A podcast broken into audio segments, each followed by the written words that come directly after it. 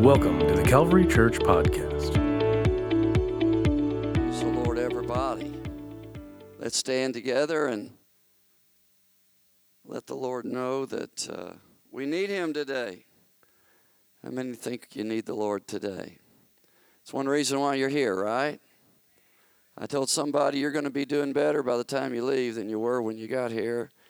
And uh, then I thought, well, all of us, that's going to be true of all of us. I trust that you believe that. Let's just let the Lord know that's what we'd like to see happen. I believe that's the will of God. So let's pray together right now. Heavenly Father, we thank you for another Sunday, another Lord's Day, another opportunity to come to this house of worship and to come into your presence. And that's what we're asking you to do. Lord, come in a mighty way, in a powerful way. Let your blessings flow. Let the worship flow from our lips and from our heart. Help us to praise you, Lord, with all that is within us today, for truly you are worthy, you are deserving of that. And we praise you, God, for all that you're going to do here this afternoon. Bless your word here in this Sunday school hour. Let your will be done in everything in this place today.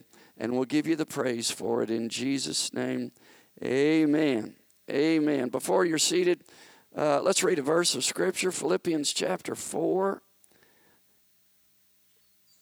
kind of set the stage for what I'd like to talk to you about in this Sunday school hour today. So good to see everybody.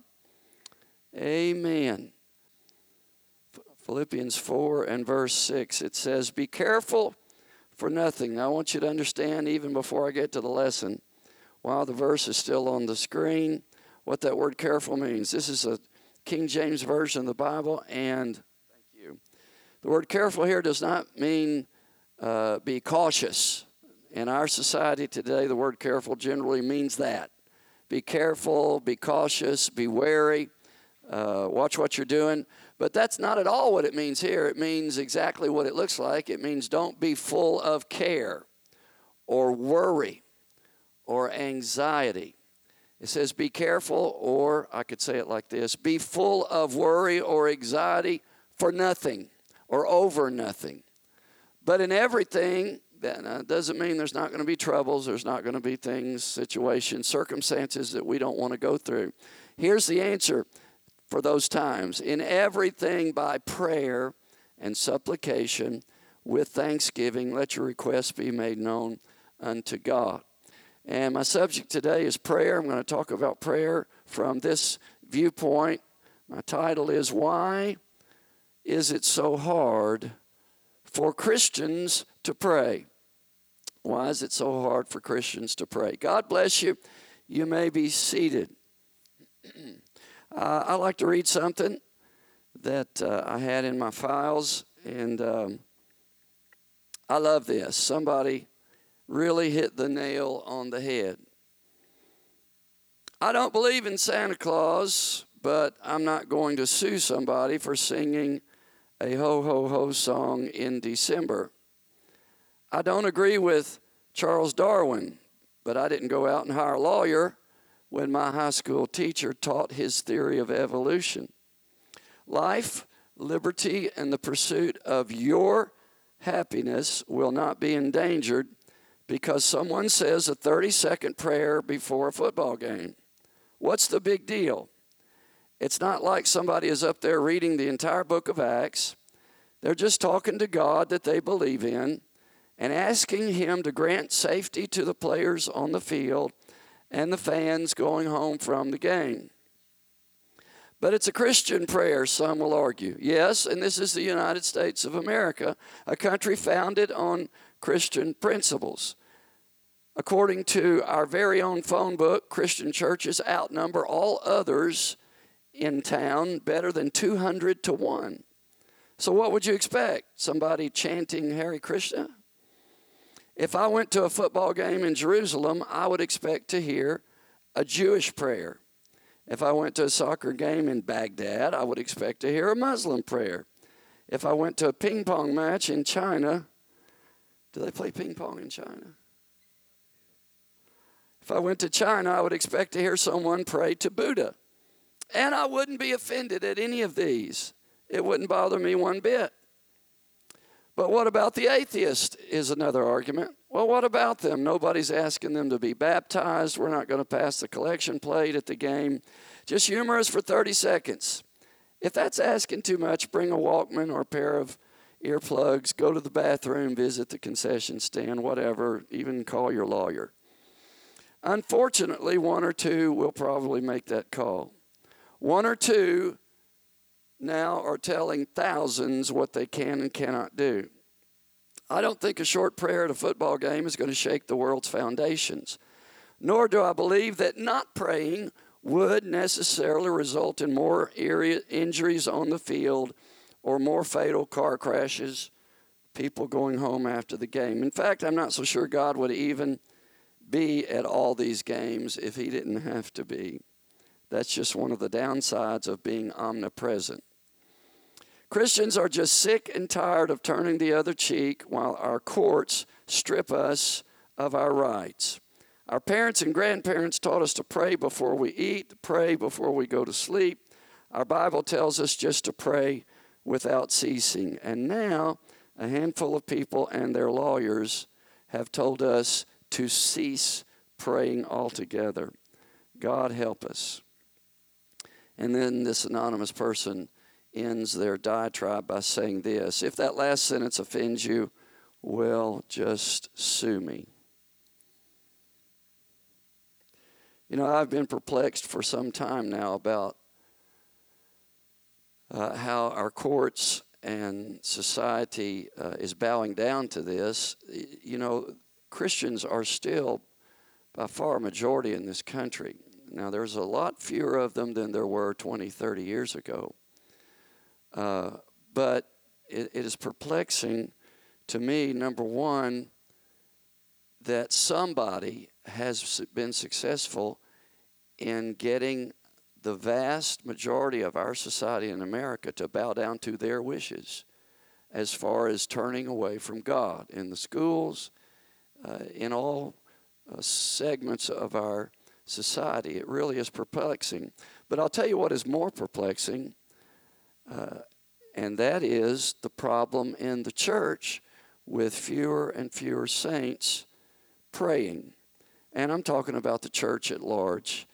And uh, I don't have anyone, I want to just say this now. uh, I don't have anyone in mind in directing this lesson this this afternoon. Two, I'm not don't have my gun out. Um, Brother Wright, you know how this goes, shooting at taking pot shots at people in the congregation. We don't do that. Brother Wright knows we don't do that. I'm not thinking of anybody. But let me just say this with what I have to say this afternoon, I'm doing what I believe God wants me to do and saying what I believe He wants me to say. And uh, most of you probably uh, this won't pertain to. But if the shoe fits, wear it. All right, let's let's go on. The scripture, the Bible makes it clear that we are to pray. It makes it very clear that we are to pray uh, all the time. Paul said in the verse that I read, in everything by prayer and supplication with thanksgiving, let your requests be made known unto God. What Paul is really saying here is seek the Lord in every area and about every area of your life and thank Him ahead of time for hearing you. Paul's emphasis, I think, is very clear here. Always pray first. We, we're not supposed to pray as a last resort, going to friends or doctors or lawyers or even pastor or counselors. And finally, after uh, not finding the answer, then end up on our knees. No, Jesus tells us, Seek ye first the kingdom of God and his righteousness, and all these things will be added unto you. We're supposed to go to God first, folks. If you are a Christian, that should be second nature to you. It should be even, you shouldn't even have to think about it. It's, it's really uh, breaks your heart to hear about terrible things uh, happening to Christians, families breaking up, spouses divorcing, people who walked faithfully with the Lord for so many years, living in fear and defeat. And, and, and these people, uh, many of them eventually be overcome by something like sin or depression or worldliness or covetousness. And year after year, their problems seem to get worse. But what shocks me is the surveys that have been done, and there are Christian uh, companies and outfits that do these surveys that are taken, they show that Christians really don't pray much anymore. They instead turn to television preachers, uh, to books, counselors, call in shows, therapies of all kind, but rarely ever uh, go to prayer. And they go through their life suffering because of that. I'm not saying don't ever go to any of these other sources of help. I'm just saying prayer should be your primary source of strength and finding answers to problems in your life from God. Why is it so hard for Christians to seek the Lord during times of crisis uh, and desperate needs? After all, when you look at the Bible, there is no doubt the Bible represents story after story after story. In fact, it is one uh, long testimony that God really does hear the cries of his children and he answers them because he loves them. Psalm 34 and 15. Let's just look at some verses that prove what I just said. God hears his children. The eyes of the Lord are upon the righteous, and his ears are open unto their cry. Verse 17 The righteous cry, and the Lord heareth, and delivereth them out of all their troubles. Uh, 1 John 5 and verse 14 This is the confidence that we have in him, that if we ask anything according to his will, that means pray God, whatever your will is in this matter, he hears us, and if we know that he hears us whatsoever we ask, we know that we have the petitions we desired of him. Now, again, doesn't mean we'll get what we desired of him our way. We're praying according to his will, saying, God, not my will, but your will be done, if the two are different. God always answers that kind of prayer. He will bring to pass His will if you let Him. James 5 and 16, the effectual, fervent prayer of a righteous man availeth much. Matthew 21 22, all things whatsoever ye shall ask in prayer, believing, ye shall receive. Proverbs 15 and 8, the prayer of the upright is his delight.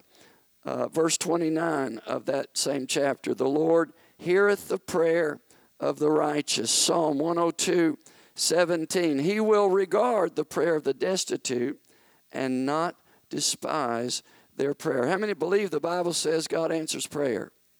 God's listening. Let's go to 138 of the book of Psalms, verse 3. Listen to David's great boast. In the day when I cried, thou answerest me and strengthens me with strength in my soul. Uh, Psalm 81 and 7. David said, I've proven you, God. In all my trials, I turned to no one else. I sought only you, and you heard me, answered me, and gave me strength for the battle I was facing. He said that this way Thou callest in trouble, and I delivered thee. I answered thee, the Lord said, in the secret place of thunder. I proved thee at the waters of Meribah. These promises, ladies and gentlemen, and there's more, I didn't read all of them, are testimonies to the overwhelming evidence that God cares about you. He cares about His children. And God's promises to, to, you and I are so varied, they're so numerous, they're so profound. I don't understand how any Christian who's serious about living for God and a one on one relationship with Him could miss the fact that the Bible says God loves you and He's listening to you. Amen. Uh, yet, when it comes to prayer, the Bible gives us more than promises. It also gives us warnings about the danger of neglecting prayer. Hebrews 2 and 3. How shall we escape if we neglect so great a salvation? The word here in the Greek for neglect means to take lightly, to have little concern for. So, the context, the meaning of this verse is a discussion of things about, about our salvation. And prayer is obviously one of these. So, prayer should not be neglected. God is saying, in other words, how do you expect to escape ruin and devastation in the dark times that are coming if you haven't learned to commune with me in prayer? How will you know and recognize my voice when you need to hear it? If you haven't learned to hear it in your secret prayer closet. Here, here is my big question, and, and this is the one that I quite frankly, just have trouble. Uh, well, I, I just can't understand it. How can God's own people, and there are some who are under constant uh, attack from hell, facing trouble, facing temptation on all sides, how can they go week after week after week without seeking Him? And how can a Christian claim to love Him? and believe in his promises and yet never draw near to him in a time of communion with him on a regular basis. The writer of Hebrews calls us to draw near to God. Let's switch to Hebrews 10, verse 19.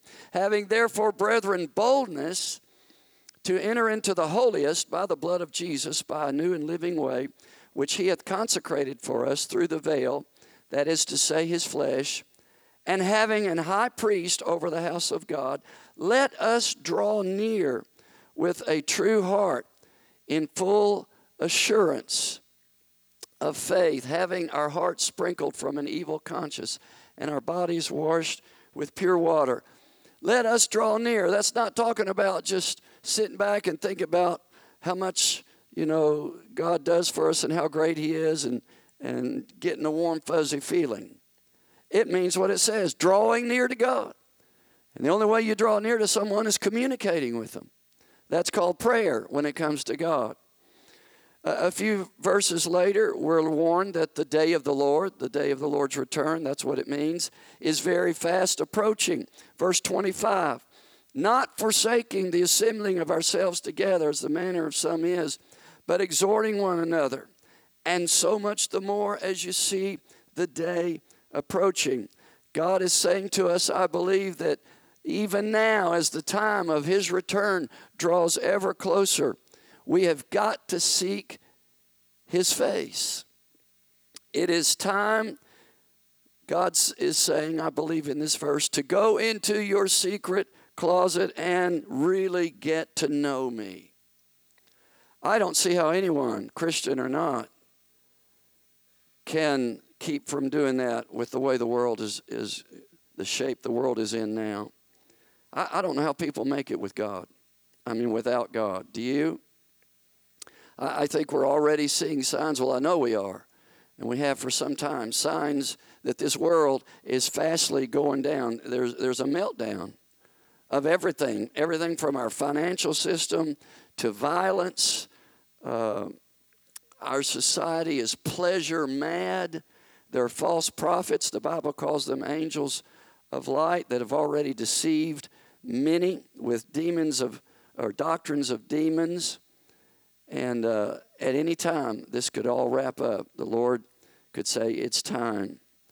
And so we need to not take Jesus' sacrifice on the cross lightly. Think about what Jesus did for you. He gave his life for you he sacrificed uh, by dying the most horrible, terrible manner and way that a man could come up uh, with and think of to kill another man, and that's crucifixion on a cross.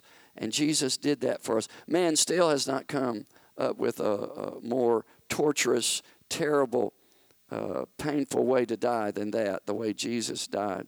So, even with all these powerful warnings from the scripture, Christians still, I don't see how sometimes though, find it hard to pray. Why is that? I'm going to give you four reasons here today that I believe why it is, why some Christians find it hard to pray. Reason number one some Christians don't pray because they have a lukewarm love for God.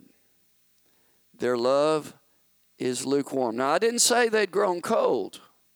I didn't say their love was cold. But I used the word lukewarm uh, because the word really means inexpensive uh, when that uh, word is used in Revelation. Let's just turn there and look. Revelation chapter 2 and verse 4. Jesus is talking to the church at Ephesus, and he, he tells them, uh, I'm commending you for everything you've done.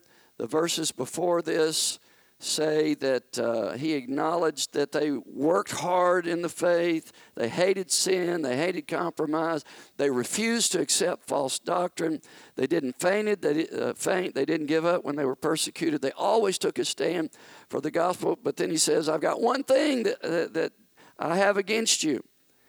He says, I know that you have left your first love for me. And, so, somehow, amidst all of their good works, they were busy doing things for God. They left behind their loving, disciplined walk with Jesus. And now he tells them, You've left your first love. You have forsaken the costly discipline that it takes to regularly come into my presence and maintain a relationship with me, which requires communion and communication. Let me tell you something. The, the, the, I said that this word lukewarm literally means uh, it's inexpensive. God is saying here, Jesus is saying, it's going to cost you something to maintain a relationship with me. It's going to cost you something to pray. You got to remember that. If uh, if it doesn't seem at times now, sometimes I love going to the place of prayer. I need to talk to God. I can't wait to get there. But there are times when my flesh kicks in, and this is normal. Uh, those times when it just seems like I really could spend that time that I was going to use to pray on something that just seems more important. I know every one of you faced that. We face it from time to time. But we have got to remember what is more important. Now, Jesus here in Revelation, when he's talking to Ephesus, is talking about people who started out with a burning love for the Lord. Uh, and he's not talking to dead, cold, dry, nominal Christians who never loved him in the first place.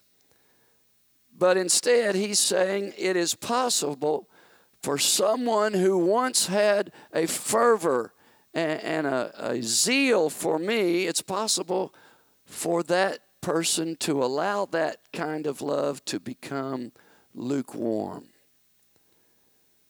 The person who used to come to me every day to seek me in that secret place, that secret closet of prayer, does so no longer. Now, I'm just going to get down to where the, the rubber meets the road. Think of how insulting that must be to God.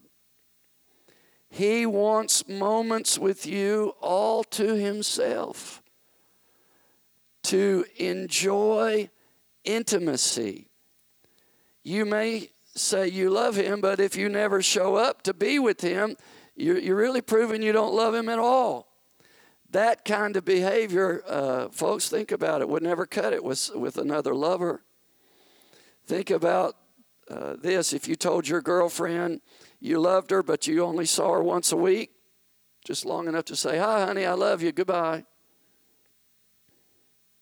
She wouldn't put up with that for very long, would she? Absolutely not. Why should Jesus have to put up with that? Why should the Lord, who gave his very life for you, you know, it doesn't matter how much we praise God in church, doesn't how loud we do that, how much we say we love Him, how many tears we shed. Uh, we can give our finances generously. We can love people. We can hate sin. We can rebuke wrongdoers. But if our heart doesn't have that connection to God of intimacy where we uh, are, are continually drawn to Him, if we don't have that, then we really don't love Him. I, know that's harsh. You may think that's harsh, but it's the truth. Taking prayer lightly, neglecting it, according to Jesus' own words there in Revelation chapter 2 and 4, means that we have left our love for Him. Loving Jesus isn't just about doing things. Now, if you love Him, you will work for Him, you will do what pleases Him. But before that, and more important than that, that's necessary. But there are several things that are necessary in a relationship, whether it be a relationship with a place of employment, a company you work for, and a boss, or a family. The same is true with God. There are different things that are necessary in our relationship with God, but some of them are more important than others. And loving Jesus involves the daily discipline of maintaining that one on one relationship with Him, and that will cost us something. It will cost us time uh, as well as other things. So that leads me to number two. Number one reason Christians, some, some Christians don't praise because their love is lukewarm. But secondly, some Christians don't pray because their priorities are messed up. They have perverted or dis, disarrayed uh, priorities. Now, what's a priority? It's something you place importance on. And Christians who neglect prayer have their priorities messed up. Uh, you know, you, you don't want to be the kind of Christian, the kind of believer that sets this goal. Well, I'll pray uh, when I find the time. If you don't have a scheduled time of prayer, and it doesn't have to be exactly to the minute every day, but we'll just say morning prayer, afternoon prayer, evening prayer. If you don't have some uh, sort of goal as to when you're going to pray uh, every day, you most likely will not pray the way you should.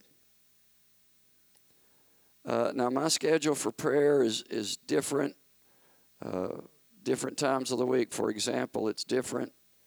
Uh, Monday through Friday, I have basically the same schedule. On Saturday, my schedule for prayer is different. On Sunday, it's different.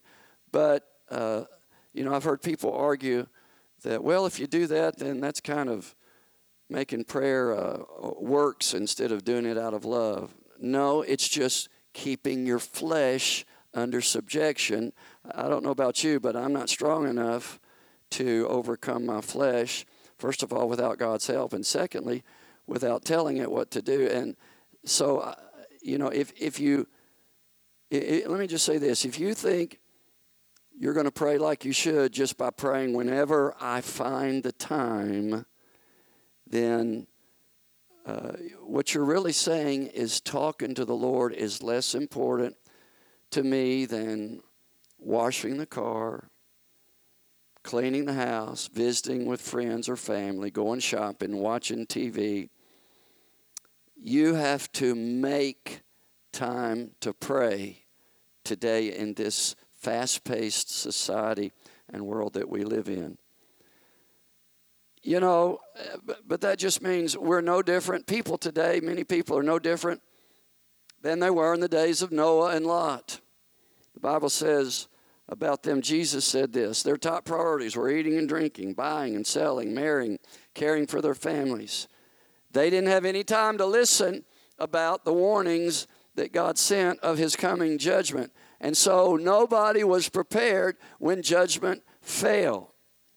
And you know, evidently nothing has changed for centuries.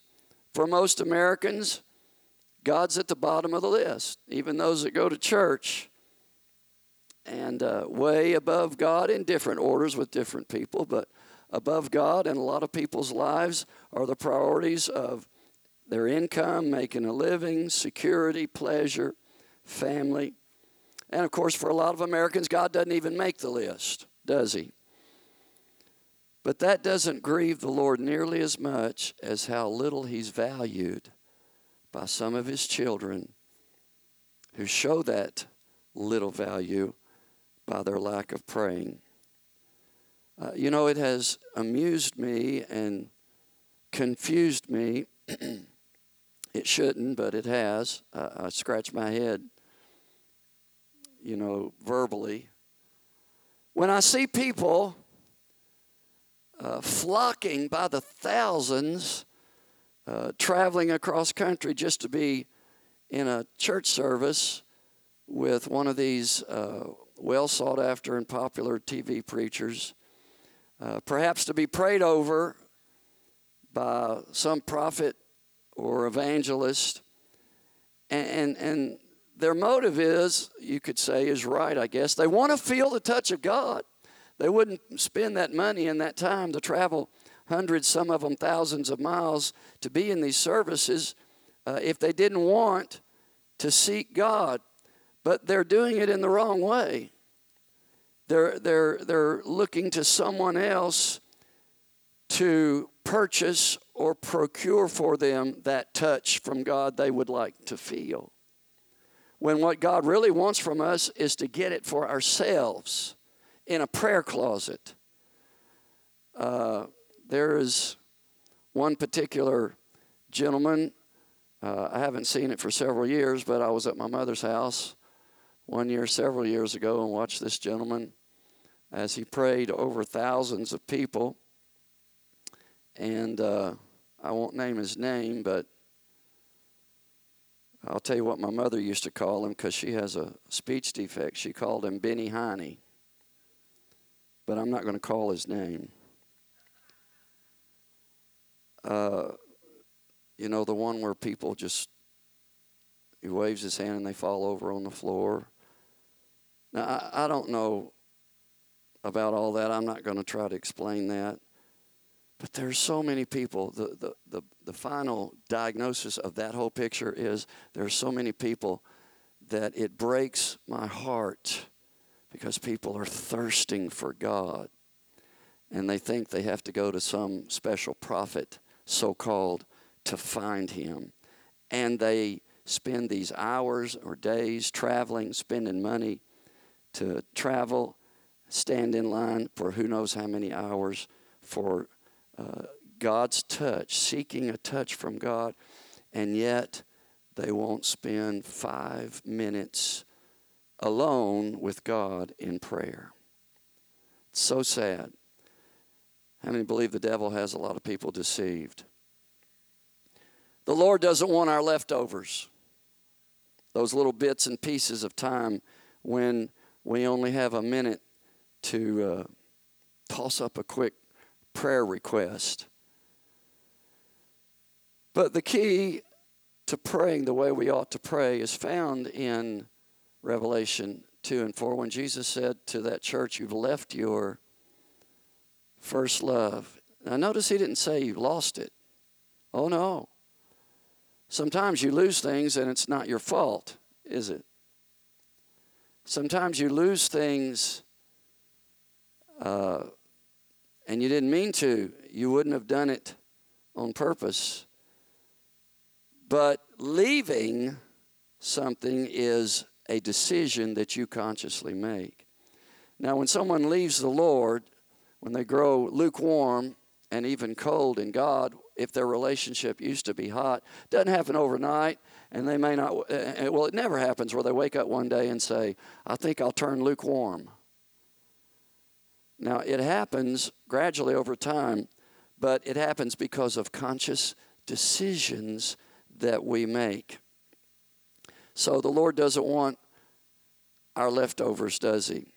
The fact is, no Christian will set aside time to pray unless it becomes their first priority in life above everything else. Amen. All right, third reason. Reason number one some Christians don't pray because they have a lukewarm love for the Lord. Second reason is some Christians don't pray because they don't have correct priorities. Reason number three some Christians don't pray because they've learned to live without prayer. And here's where a lot of we apostolics come in. Uh, now, some people think, some Christians think that all that is required of them is to go to church, worship, give your tithe to God, through the church, listen to the preaching, do your best.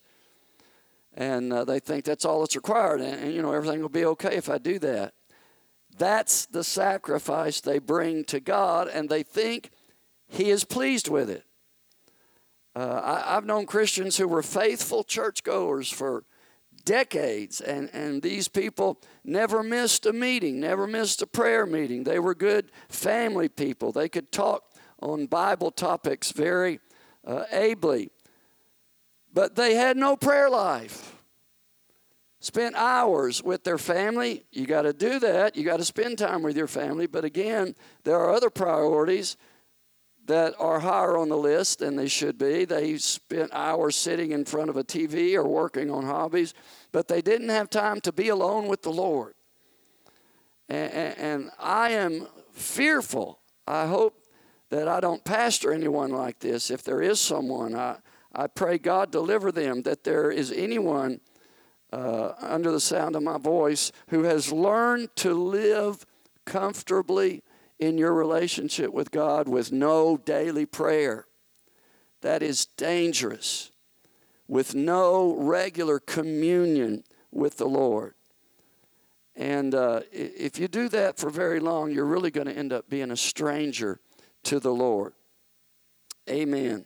So the fact is, you can be a churchgoer and easily spend your whole life without prayer. Don't do that. Uh, let's know that we need prayer every day. Finally, number four, last one.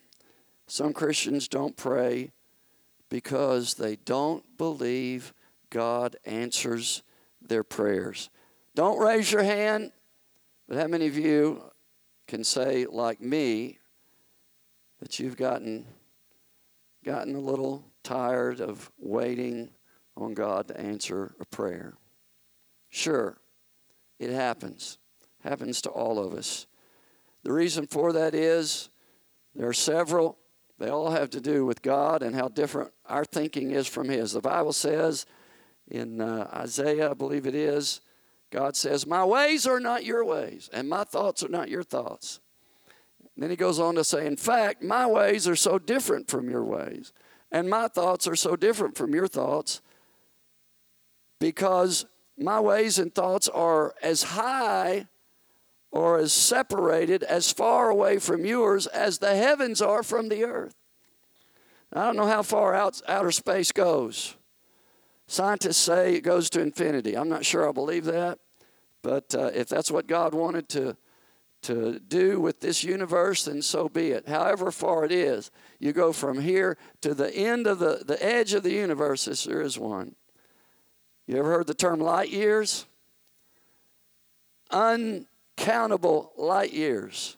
That's how far, that's how high the heavens uh, or the, the, the thoughts that God has are from ours. We're, we're basically, um, when it goes to our thoughts and, and our comprehension, like an ant on an ant hill compared to God. You know, when you go to an ant hill, I don't know about you, but I grew up as a boy. I just got in the habit of every time I saw an ant hill, Brother Brad, what did I do to it? Yeah, Sister Barb, you got it right.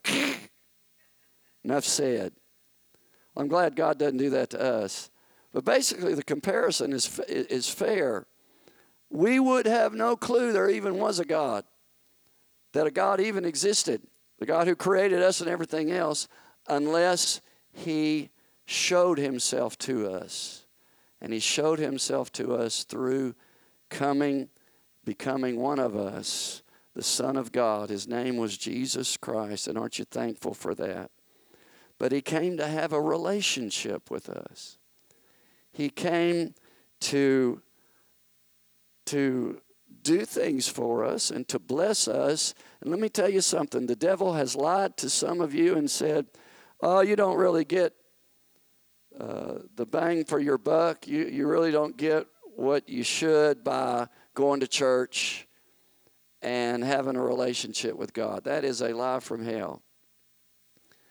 God more than satisfies. God created you to have a relationship with Him. That's why breath is going in and out of your body right now. And anyone who does not fulfill that purpose for their being alive, which God created them to fulfill, which was to have a relationship with Him, a one on one relationship where you talk to Him and He talks to you and He's involved in your life and He does things for you and blesses you. Anyone who does not take advantage of that fact and enter into that relationship with God is existing in this life for reasons that they were never intended to. And they're unfulfilled. You will never have that fulfilling feeling inside until you are doing what you were created to do, and that is, above everything else, have a relationship with God. One that is one on one, personal, and that has as its concrete foundation Him talking to you. And He does that through His Word and other ways, and you talking to Him. And that's called spending time in prayer. Uh, but some Christians have quit praying because they didn't like the time schedule that God answers prayers with. They didn't get the prayer answered that they wanted.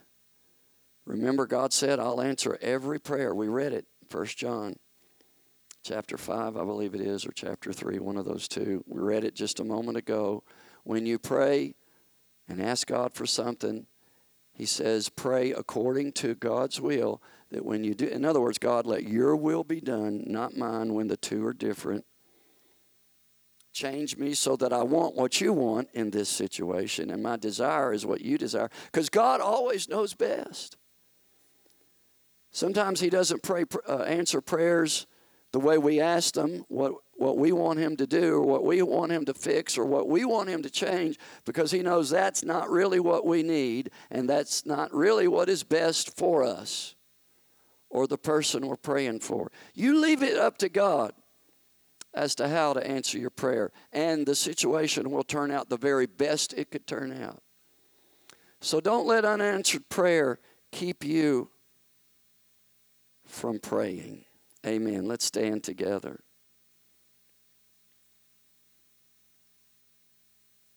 Make no mistake, God is faithful. I didn't, I didn't read it, but James tells us in the book of James sometimes we pray and our prayers are not answered because we ask amiss for the wrong reason. But the Bible says in the book of Psalms, Oh, how great is thy goodness, which thou hast laid up for them that fear thee, which thou hast wrought for them that trust in thee before the sons of men. You put God first, you trust in God in everything, and you're going to be a testimony. God's going to lift you up, and everybody's going to wonder, well, what did they do to have such good things happen to them? It's called being a child of God, and it's called doing it God's way. Amen. Go to your secret closet regularly, on a regular basis, daily, and seek God with all your heart. I'm going to tell you that's, that's an answer to a, a healed marriage, it's an answer to unsaved loved ones. That is the answer to every need in your life. Now, your answers may not come overnight.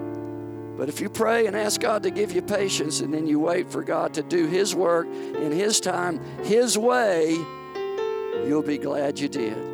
Let's just pray right now, shall we, and close this Sunday school hour out and ask God to help us to do that. God, we love you.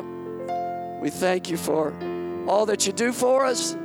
Thank you most of all for your sacrifice at Calvary, shedding your blood, enduring that torturous death on a cruel cross so that you could have a one on one personal relationship with anybody that chooses to do so. Thank you for that love, God. Thank you for loving us.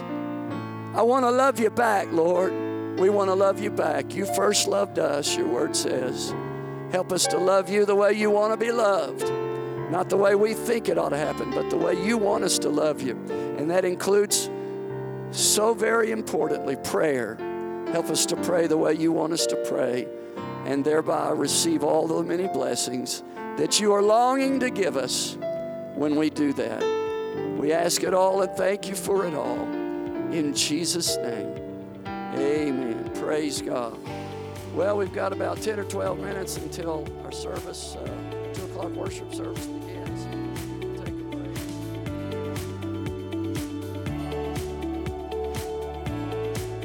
Thank you for listening to the Calvary Church Podcast. Calvary Church is located at 406 North 44th Street in Mount Vernon, Illinois. Service times are Sunday school at 1 p.m. every Sunday, except the last Sunday of each month, and worship service at 2 p.m. Also, we have an all-church service at 6:30 p.m. on Wednesday. Calvary Church is affiliated with the United Pentecostal Church International. Thank you and have a blessed day.